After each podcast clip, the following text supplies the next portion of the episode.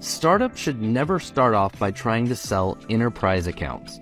Enterprise accounts are probably 10 times more difficult to sell.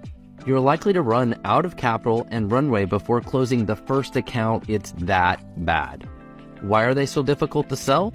Well, they move slower, they don't take risks on new things, they don't buy from unknown vendors. It's difficult to even become an approved vendor. There are too many decision makers, the complex requirements that they have, things like security and SOC 2, they probably have a three year long list of priorities and you are not on that list. Does this mean you can't sell to enterprise accounts? Of course, you can try. If you are selling something really simple, it will be much easier to do. Your mileage may vary, but be prepared for a very bumpy road uphill both ways covered with ice and nails. As a startup, you need fast feedback and traction. You're better off focusing on the small and mid sized markets first.